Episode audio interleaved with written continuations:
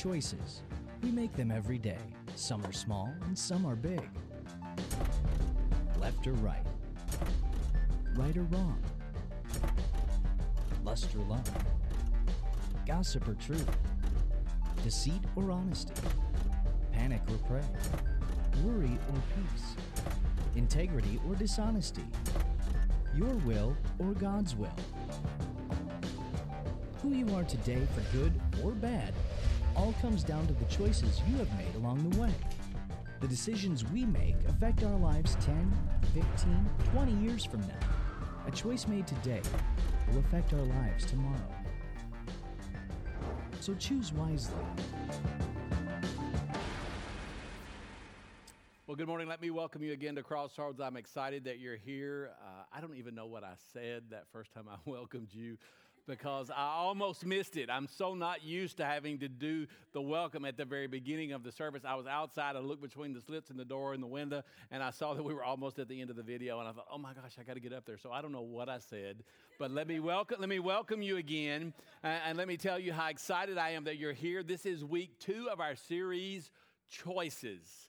And again, today we're going to talk about the choice to control. But before we do that, let me again welcome those who are joining us live on Facebook. It's so exciting for me to be able to see that even when our people are not here, they're on vacation, uh, they're enjoying the beach and other parts of our country and other parts of the world they are actually joining us online. And, I said, and again, I said it a while ago, I do remember this. The beauty of this is once you share this to your Facebook page, even if you're in the audience right now, why don't you pick up your smartphone and do that if you have a Facebook page? Share it from the Crossroads page to your page because, again, it multiplies the amount of people that we can expose to the life changing message of Jesus Christ. So I want to encourage you to do that in the auditorium and do that at home. And let me also say this we start today something we call Throwback Summer. Throwback Summer at Crossroads, and you're going to notice that throughout the weeks ahead, we're going to go back and visit some of the older songs, the praise and worship songs that many of us remember and that we grew up listening to. So you saw that one today, Better is One Day. That's an old one. I remember that. Like when music was just starting to change in the church. Uh, and churches were starting to do praise and worship songs. That's one of the first ones that I remember. Uh, and then again, we'll do some more current ones, but we'll, do, we'll go back and we'll actually do some hymns. We'll add some hymns in. We'll add hymns to praise and worship songs. So it's going to be a really exciting summer. And the thing that I want to encourage you to do is be a part of that. We're giving you a voice. So tell us the songs that you remember, the songs that moved you, the songs that were in, you know, instrumental in maybe you placing your faith in Jesus Christ and get that song to us. Even those of you that are watching online, go down in the comments section. Uh, I saw Jacqueline had already put down a, a, request there for Even If I Fall, which was Mike Cowart's song. Mike Cowart was our original worship leader, uh, and we've already got that song, Jacqueline, but good for you suggesting it. There are other songs that many of you know. Uh, if you're watching on Facebook, you can put it in the comments section, or you can actually send us an email, info, info at crossroads with an S, crossroadslebanon.com. And we'll take what you suggest and put it in that bank of songs, that library of songs that we already have. And hopefully, in the coming weeks, because this will last about three months uh, June, July, August, into September. Uh, we'll be doing it every Sunday. And we, we, hopefully, during that time, you will be able to hear one of the songs that you suggested. It's going to be so good. I've been so excited about this. And again, we love to do things different during the summer because, again, we know people are in, people are out. So we're just kind of throwing it back and we're going to have a good time. Uh, again, today is week two of our series, uh, Choices. And, and I want I want to start, you know, you know, life has a lot of ironies. And, and, and I, I, like most of you would do, I, I Googled some of the I, ironic things that happen. Here's, here's, here's about three or four of these. The largest pr- purchaser of kale in America, this was previous to 2012, the largest purchaser of kale in America, now think about this, how ironic this is. The largest purchaser of kale was Pizza Hut. Because they used it as a garnish on their salad bars. Of course, we don't even see a salad bar anymore, hardly now, because of COVID. Here's another thing the only losing basketball coach in the University of Kansas history is James Naismith, the guy who actually invented basketball this hilarious example of irony proves that just because you thought of the idea doesn't always mean that you'll be successful in executing it. Father of traffic safety, William Eno, E N O. Mr. Eno invented the stop sign, the crosswalk, traffic circle, one way street, and taxi stand, but he never took the time to drive a car. And he never learned how to drive. A prime example of irony, as he never got to benefit from his own invention. Now, think about this. I did this for my own Carol Farrell. The site where Julius Caesar was murdered in 44 BC is now a no kill animal shelter for homeless cats. there you go. Irony. There are lots of ironies in life. But you know what I think one of the greatest ironies is? Is our ability to resist God. Now, think about that. One of the greatest ironies in life is your and my ability to say no to God. Now, think about that. You're saying no to the very creator of the universe. To me, that's one of life's greatest ironies is that you and I have the, the guts to be able to say no to the very one who flung the stars and the moon in space that you and I have the ability to say no to the creator of the universe. Everything you see, everything you touch, everything you know, you and I have the ability to say no to the very one who created the kale that goes on the salad bar at Pizza Hut. And it made me think why do we do that? Why, why is it? That we think we can do that? What are we thinking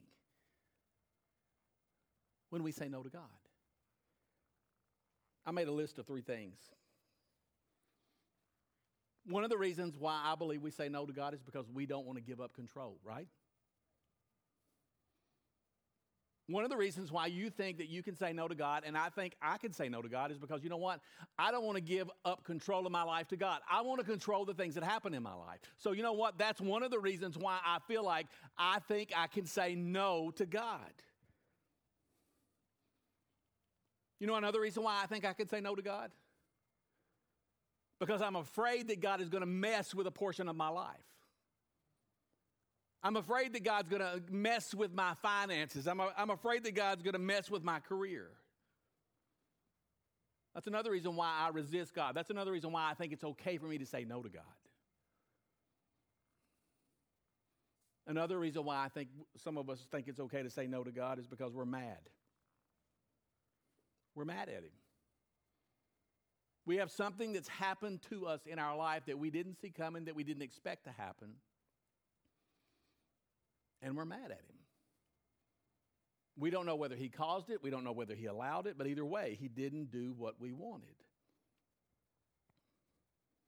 So, as we dive into the second week of this very short series, there's a guy that I want to look at in Scripture, and this is a guy that we've looked at before. But here's the thing here's the beauty of this story, because this is not a real familiar story with a lot of you. This is actually a guy who, who tries to say no to God. And when we dive into this story, we're actually going to think, how crazy could this guy be? How, how, I mean, he really had to have some, some, some fortitude, some ability to say no to God. How could he actually do this? But here's the thing wait, wait, wait, wait, wait.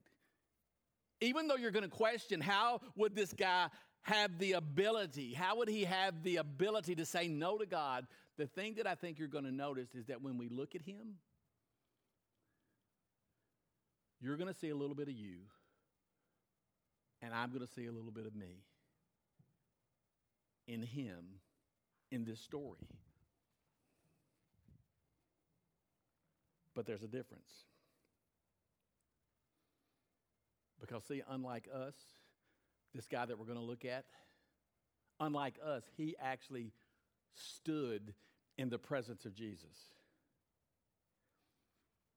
And I want you to hear me. His agenda was so strong that even though he stood in front in the presence of Jesus, his agenda was so strong that it kept him from surrendering. But, think about this, because this, this is a huge but.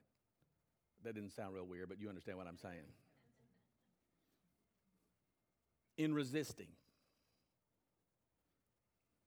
in actually trying, this guy, in trying to force his own agenda, you're going to see that this guy actually played right into the hand of God. He played right into the plan of God, the actual plan that he was trying to change. In his attempt to say that God was not in control, but he was, he actually illustrated that God was in control. And in spite of what you may think, you can't change God's will. The guy we're talking about is Caiaphas. Caiaphas was the supreme politician. Caiaphas was the, the supreme power broker. I mean, this, this was a guy, Caiaphas was a guy that you didn't want to cross. He was, he was a, guy, a guy that got his way every time. And the reason why he got his way is because Caiaphas was a guy that demanded his way. I mean, he was a guy who had it all together. And here's the, one, the thing I want you to understand he consistently was in control. I mean, he's the guy that nobody wanted to cross. He's the guy that when you looked at him, just looking at him, he intimidated you.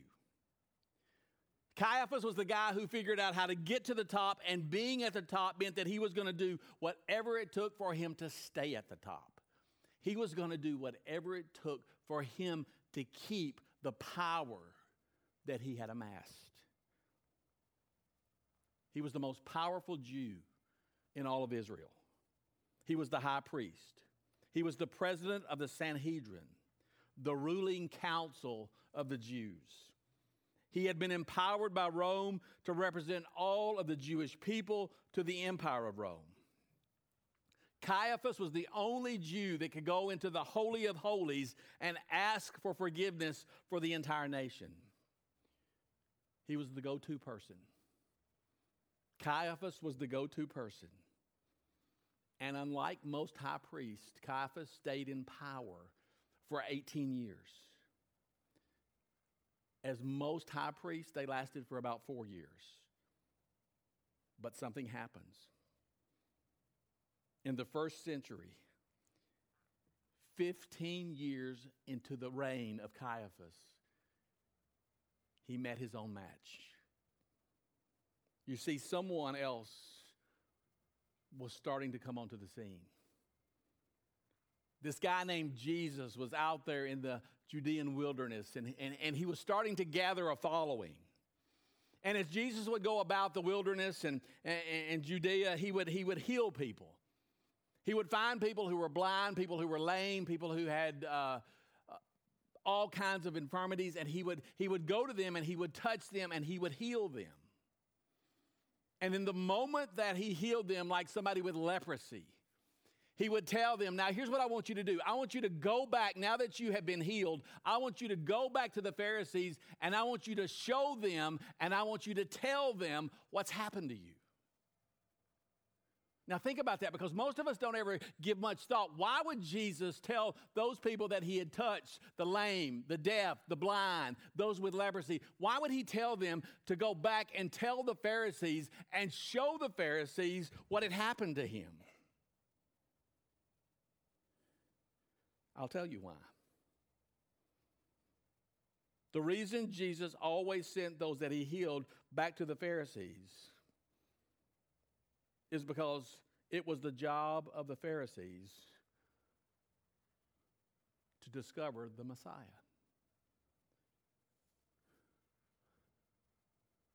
So Caiaphas was always getting a knock on the door. Somebody was always coming to tell him what Jesus had done, show him what Jesus had done in their life. He healed them of leprosy. He had healed them of being deaf or blind or of a crippled limb. They were always telling and showing. Jesus came touching and healing. Jesus came preaching a different message. And it was the job of the Pharisees to discover the Messiah. It was the job of the Pharisees to tell the Jewish people that the Messiah had actually shown up on the scene. I mean, most of us remember actually, you remember the story where the Pharisees actually approached John the Baptist at the Jordan River and they said, Are you the one, John? Are you the one? And what did John the Baptist say? He said, No, no, no. I'm not the one. But keep your eyes open. But as Jesus continued to teach and to preach and to heal, the following that Jesus was amassing was growing day by day. And the Pharisees started to feel their power. They started to feel their influence leaking and eroding away. Because you see, here's the thing the Pharisees had tried many times to stop Jesus. They stopped by, they started by telling uh, Jesus that he was not from God, that he was not who he says he was. Time after time, they had tw- tried to quiet him. But then something happens. Finally, Jesus performs a miracle that nobody could ignore. And it was this miracle. It's the very miracle that prompted Caiaphas to come out fighting. This wasn't a miracle where he answered the door when somebody knocked. This was a miracle that he could not resist. He had to come out and fight, he had to come out and confront Jesus. See, the problem the Pharisees had with Jesus was not his theology, although they said that that was it. The problem that the Pharisees had with Jesus was not his ancestry, although they had said that was a problem. But the problem the Pharisees had was that if Jesus was allowed to continue his ministry, then they were going to lose. The Pharisees were going to lose the one thing they valued most, which was power and position. So, you know what the Pharisees did? They did the same thing that you and I do when things seem to start falling apart. When you see your power eroding, when you see your position eroding, when you see life starting to slip through your fingers, the Pharisees did the very same thing that you and I would do. They leveraged their power for their own selfish ambition. So let me set up what's about to happen in John chapter 11. Right before this, Jesus had performed the miracle of all miracles in bringing a dead man back to life. I mean, many of us in this room and many of those watching online, we know the story. We know the story of Lazarus. And up to this point, Jesus had just healed people of blindness, of leprosy, of, of a, a, a, twisted limb, or, or, or being deaf. But this time, what Jesus did, he stood outside the tomb of a very popular, not just a popular man, but a very wealthy man's tomb, and he called this dead man out of the tomb. And when that happened, people were, were mesmerized and those people who had been on the fence about whether they were going to believe that Jesus is who he says he was, that he actually was the Son of God, that he actually was the Messiah, because Jesus had stood outside the tomb of Lazarus and called him from death back to life, people looked at that and they said, Wow, I don't have to sit on the fence anymore. I don't have to wonder that Jesus is actually who he says he is. I've been on the fence. I've had my doubts. But you know what? Now, because of what he's done, because of this miracle, now there's no doubt, I believe. We don't care what the Pharisees say. Because when a man brings a dead man back to life, I'm going with him. And that's the thing I would say. wouldn't you I mean, if, if a man brings a dead man back to life, I'm with him. I don't care what their theology is. I'm going to go with the man who brings the dead man back to life. Let's look at John 11 and let's dive into the story because th- this is so interesting. I hope this morning that I can paint a side of this or a picture of this that you've never seen before. John chapter 11, starting at verse 45. Therefore, again, this is after the, the, the, the resurrection of Lazarus. Therefore, many of the Jews who had come to visit Mary, who was his sister, and had seen what Jesus did, what did they do? Because of what they saw, they believed. Because of what they saw, they, they put their faith in Jesus. But some of them went to the Pharisees and told them what Jesus had done. Now, now here's the thing, and again, I kind of love this, and I'm glad I don't have to put up with some of the things that some pastors have to put up in some churches.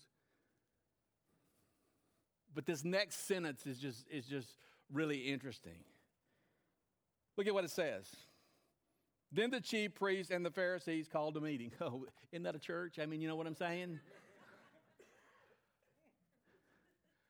I mean, I, again, my heritage, and I, I, and I bless God for my heritage. I would not be here without my heritage, and I don't want anybody to think I'm slamming anybody. I'm just kind of remembering what I grew up experiencing. Can I get an amen? I grew up in the Baptist church, and they always had to have a meeting. Am I right? I mean, you got the committee, the committee on committees, the committee on committee on committee on committees. I mean, it's just like, I'm like, guys, do we have to meet about everything? Well, apparently that's the truth. And apparently it goes back thousands of years in history because it says, then, because of something that's happened, the chief priests and the Pharisees called a meeting of the Sanhedrin and said, What are we accomplishing? That's what they ask. Here is this man performing many miraculous signs if we let him go on like this, everyone will believe in him. Now, look at what it says. And then the Romans will come and take away both our place and our nation. That's interesting. Because here's the thing they feel that power and position starting to slip through their fingers. Then one of them, named Caiaphas, who was high priest that year, spoke up. Now look at what he says. You know nothing at all.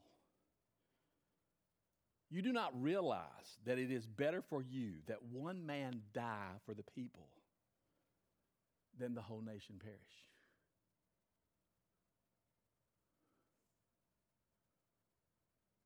Caiaphas, the high priest, says, you, you, you don't get it. It's better for this man to die than the whole nation to perish. It's better for him to die than for the whole nation to lose our power and our position. Again, I love what it says in verse 47. Why is it that when religious people get scared, why is it that when religious people get threatened, they feel like they have to call a meeting?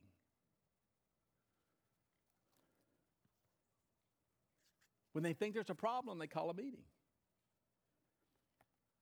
But see, here's, here's the thing. Let, let, me, let me give you my, my take on this.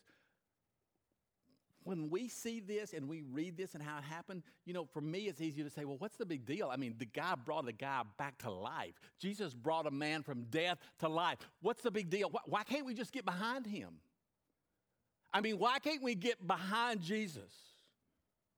Why, why not just go with, with Jesus and the, and the message that Jesus, even though it's different from the Pharisees' message, why can't we just get behind the message that Jesus is preaching? And I'll tell you the answer to those questions. The reason they can't get behind Jesus and the message of Jesus and the actions of Jesus, believing that Jesus is who he says he is and will do what he said he will do, the reason they can't get behind that is because there's something in them. And there's something in me, there's something in us.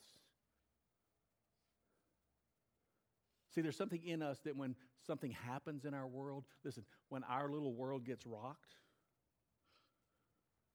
when that stuff that you've worked so hard to build and control starts to unravel,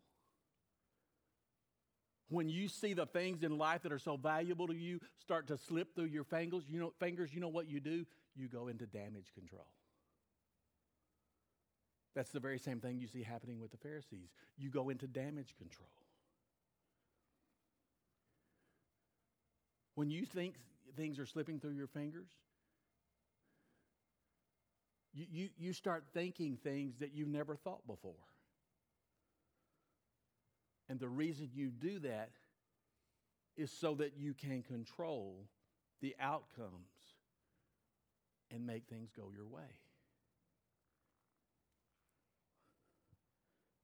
Verse 48 says, Then the Romans will come and take away our perks. That's not what it really said. But I paraphrase that. That's my own words because I wanted you to be able to understand it.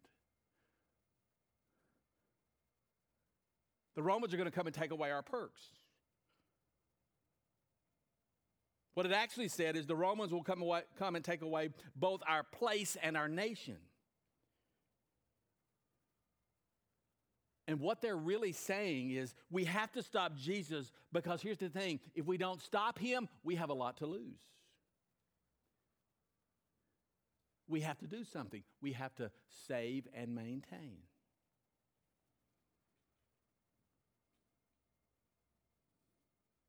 Now, think about that.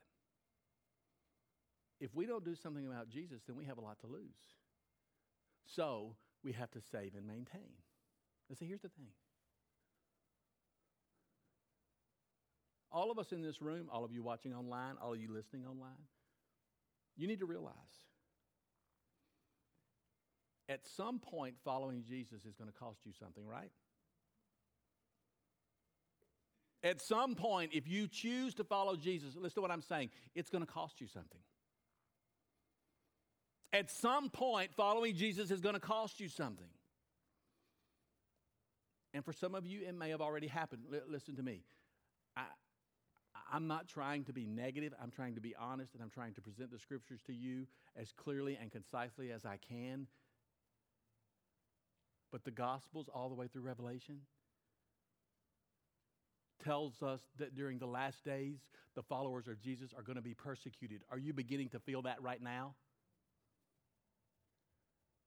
Because listen, following Jesus at some point is going to cost you something. At some point, following Jesus or continuing to following Jesus, it's going to cost you something. So here's the thing somewhere in your life, something's going to rock your world, and you have to decide if you're going to continue to follow Jesus or you're going to abandon him. Are you going to continue to follow Jesus or are you going to abandon him and what you believe, abandon your morality and your values, and take control to protect what I have worked so hard to develop? Let me tell you, I explained last week how I have had several of my pastor friends give up their churches, several of my pastor friends. Uh, commit suicide. Can I also tell you something else that I know that has happened? Several of my pastor friends have walked away from the faith denouncing their faith in Jesus Christ, the very one they said they believed in, the very one they preached and spoke and taught about. Because here's the thing at some point, you're going to come to a crossroads. And you're going to say at that crossroads, I'm going to continue to believe and to follow Jesus, or I'm going to abandon him. At some point, you're going to be confronted with that. Because you want to control the things in life, those things that you have worked so hard to develop. Somewhere along the way, the things that you have built so, you have worked so hard to build are going to start slipping through your fingers. Your finances, your health, your marriage, your boyfriend, your girlfriend and you're going to be faced with a dilemma.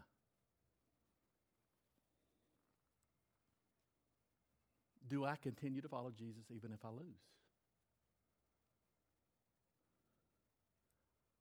Do I continue to follow Jesus even if I lose? Or do I go into damage control and try to maintain everything that I built for myself? But look at verse 49. Caiaphas says, You know nothing at all. You don't know what you're talking about. Again, that's not what he said, but I paraphrase that. But Caiaphas was saying, you're, you're, listen, listen, Pharisees, listen, people, you're, you're all so worried about Jesus. But do you not understand? Do you not understand the power that we have? Have you forgotten who we are? Because you apparently don't understand that we're the ones who have the leverage. That's what Caiaphas was saying. I want you to understand we're the ones who have the power. We're the ones who have the leverage. We're the ones who have control. We're the ones who can make the decision what happens to this man, Jesus. But if you skip down to verse 53, here's what it says it says, From that day on, we know they plotted. They plotted to take his life. From that day on, they plotted to take the life of Jesus. And we all know the story. Eventually, they arrested him, and eventually, they killed him. And you read that and you think, how could they? How could they actually do that? How bad could you be? They were evil. And see, now listen, listen, listen. Here's where this principle touches down in my life. Now, I want you to listen to me. Especially somebody, there's somebody that's listening, listening online that I know this is specifically for. See, there's a principle, and the principle touches down in my life. And the principle is this when you begin to believe that everything that you own, your car, your house, your business, all that you have,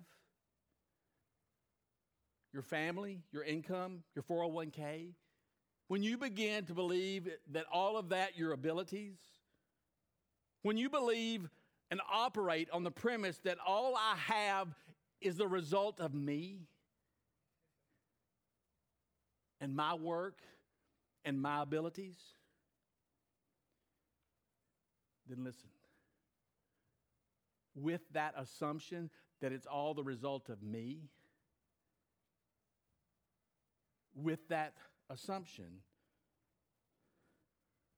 comes the pressure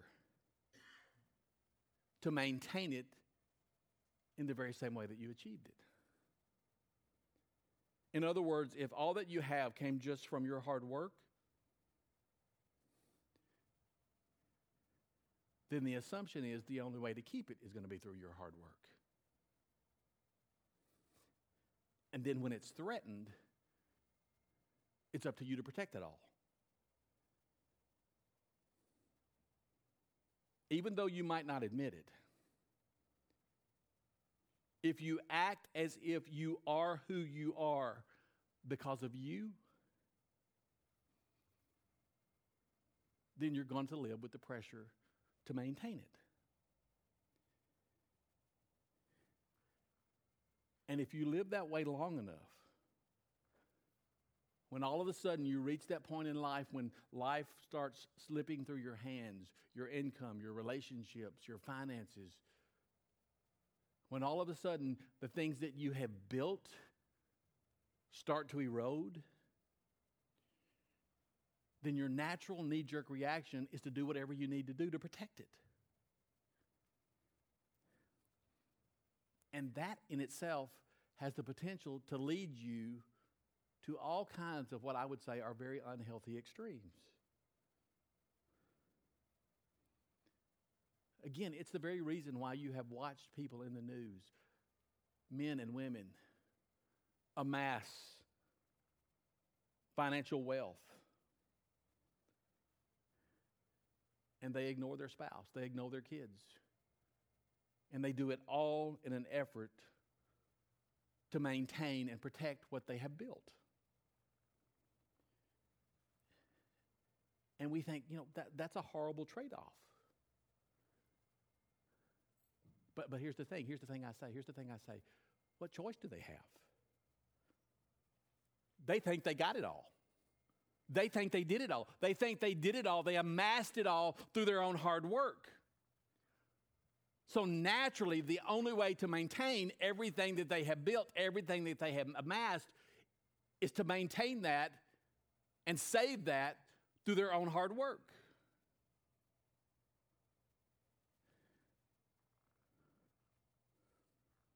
You see, somewhere along the way, many of us in this room, many of you watching online, have started to believe that we can control outcomes. You think that you're in control. I mean, think about it. You finally got the guy, you finally got the girl. You finally got that relationship that you wanted. Three months, six months, a year into it, guess what happens? It starts to unravel. It starts to actually seep between your fingers. And you're so afraid of losing them that in fear you just clamp down and you do all kinds of things that you would normally not do to try to keep the relationship together.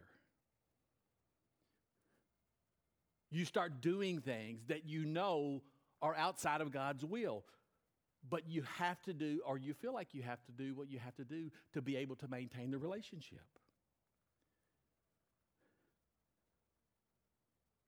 Maybe your kids go down a wrong path that you don't want them to go.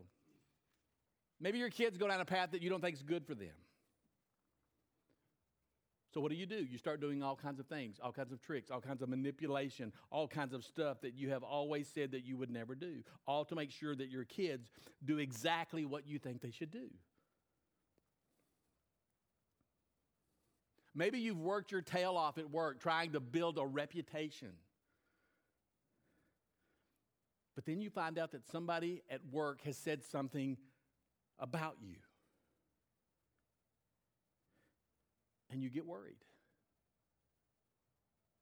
You're worried that it's going to wreck the reputation that you worked so hard to create.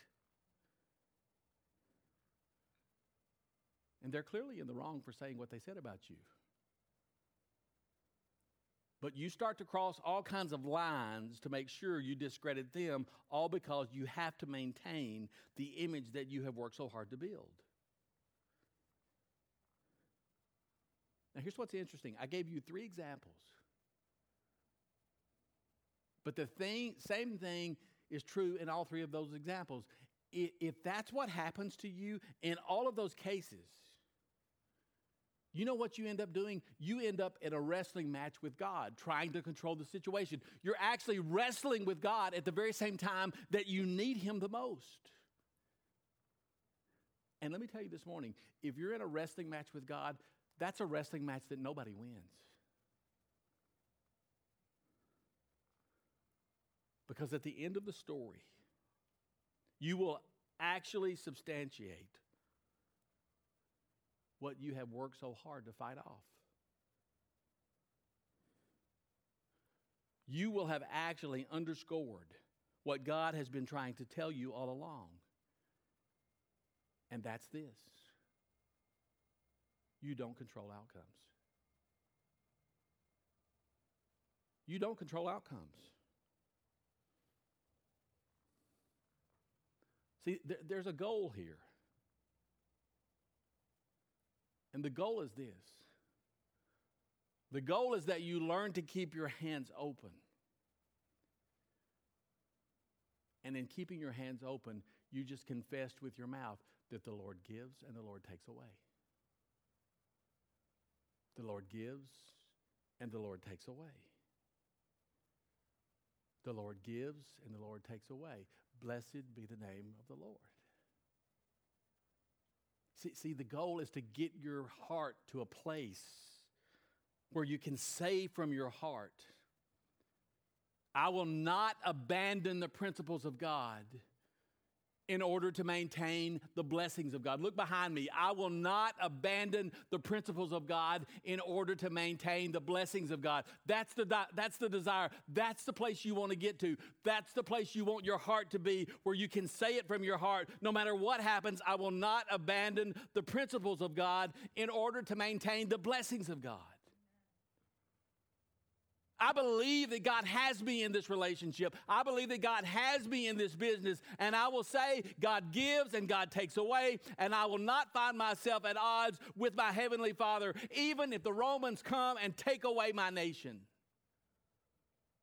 I will not abandon God or my values in the middle of a crisis.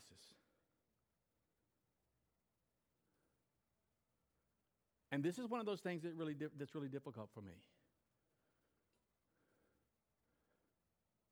Because from the very early years of my life, I have always been competitive. Let me just be transparent for a minute. Ever since I was a young kid, I've always been competitive. I like to win. And I loved to play basketball when I was young. My dad played high school basketball and was very good. I love basketball. But most of the time when I played basketball, as you might expect, I sat on the bench because I just wasn't that good. I mean, I look pretty good in a pair of shorts, but again,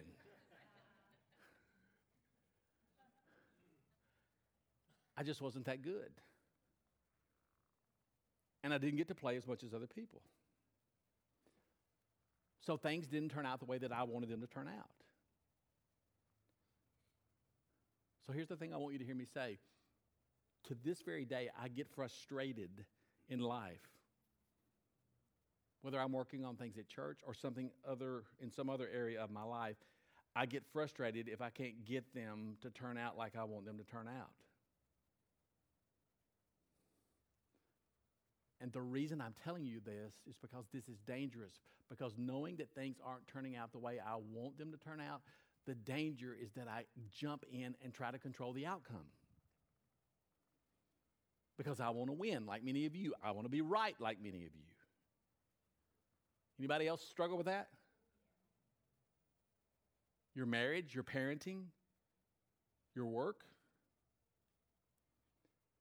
I want to win. I, I want to be right. I, I, I, want everything to turn out the way that I wanted it to turn out. So, with that in mind, several years ago, I went to a friend and I was talking to him and I was explaining something that was going on in my life and, and, and said, You know, I really need to get this deal done. I really need to make this happen. And the reason I would tell somebody something, and this would include some of you, is because I believe within them is wisdom and spiritual, you know, tenacity and, and, and, and something that I need. And I told them, Here, here's the deal I'm trying to get done. Here's something that I want to happen. And here's what he said Randy, do you think up until this point that you have done everything that God asked you to do? And I said, Yes, I do. And he said something that I will never forget. Hence the very reason why I'm giving it to you today. And again, if you're a note taker, this is something you need to write down. He said, Randy, if you win, you win. And if you lose, you win. Because you're going to trust God with the outcome.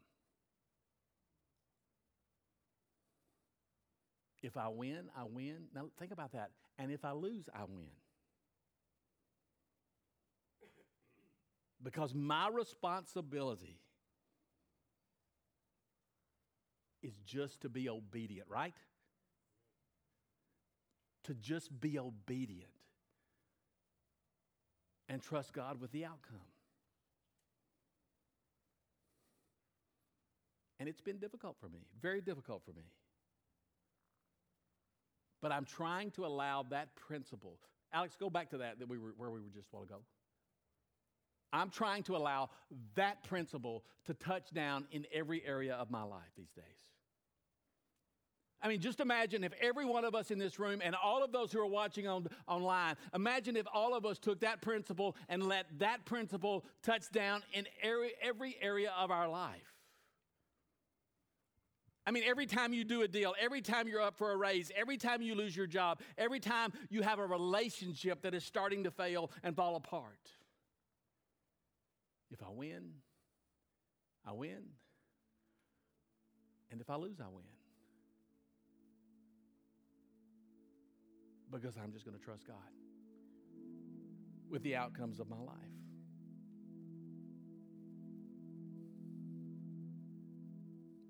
Because here's the alternative. Think about Caiaphas. I'm going to make you think about this in a way you've never thought about it before. Here's Caiaphas, a guy who's trying to sacrifice everything in order to stay in control. He sacrificed all of his laws, his morality, just to get rid of Jesus, and he did that so that he could protect his power and his position. But guess what happened a few years later? Guess what happened a few years later? Guess what the Romans did just a few years later? They took away his power, they took away his nation, and he could do absolutely nothing about it. Guess what else they did? They destroyed the temple. And they destroyed the temple in such a fashion that the stones that were actually used to build the temple were drugged so far away from Jerusalem that they could never rebuild the temple again. So far away that they could never rebuild it. And I want you to think about what I'm about to say. The only reason we're talking about Caiaphas today is because in his ability, in his desire to maintain control and to go against the will of God. Caiaphas actually became an instrument in accomplishing God's will. See, here's what's ironic about this. In Caiaphas doing what Caiaphas did, Caiaphas put himself out of a job. if you think about it. Because in having Jesus crucified, in sending the Lamb of God to the cross take away the sins of the world, this is so good. Because of the actions of Caiaphas, from that moment on, there was no need for a high priest. From that point on, there was no need for a temple because the ultimate sacrifice had been made through the person of Jesus Christ.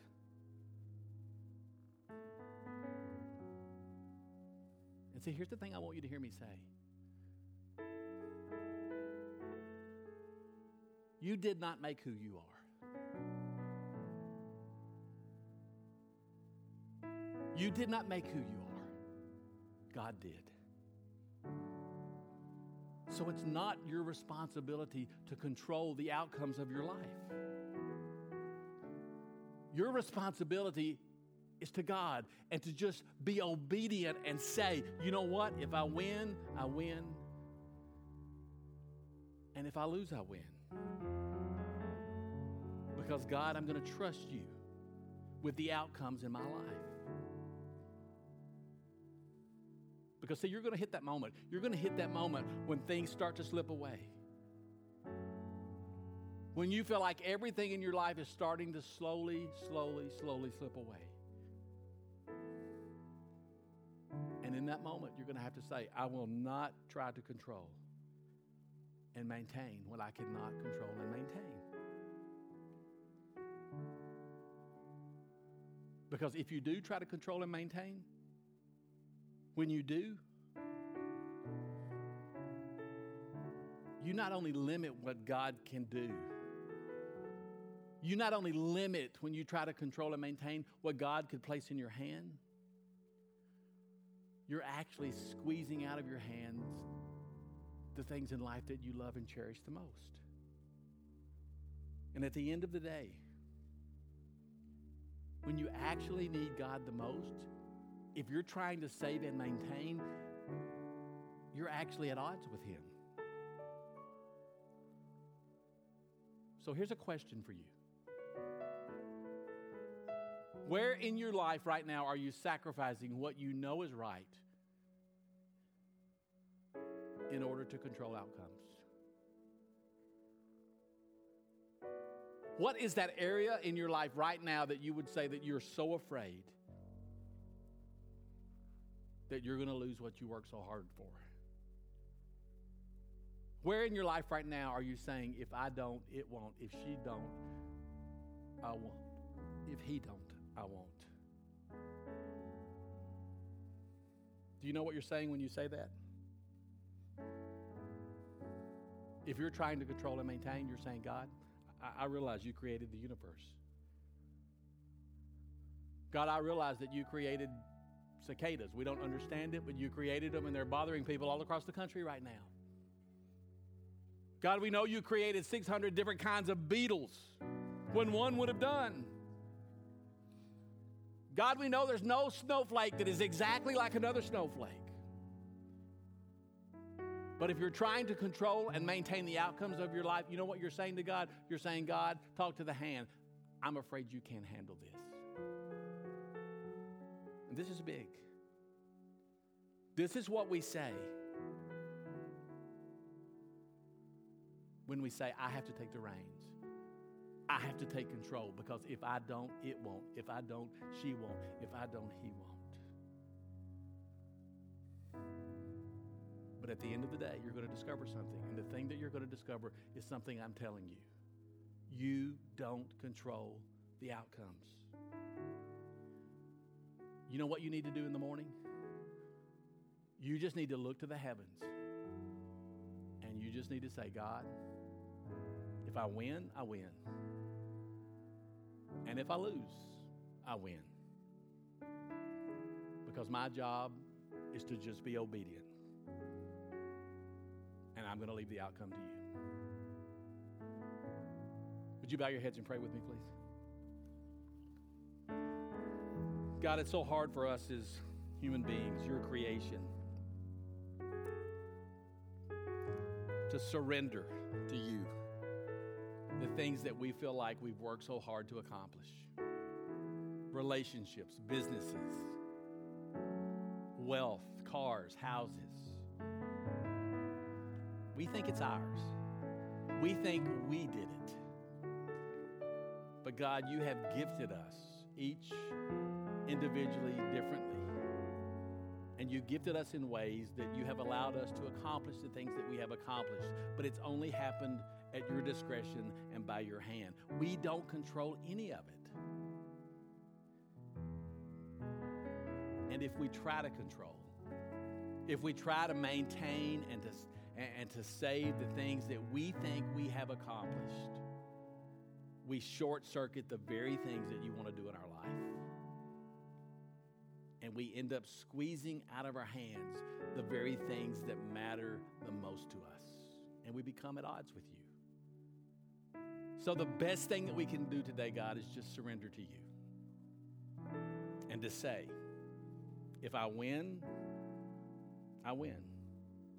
And if I lose, I win.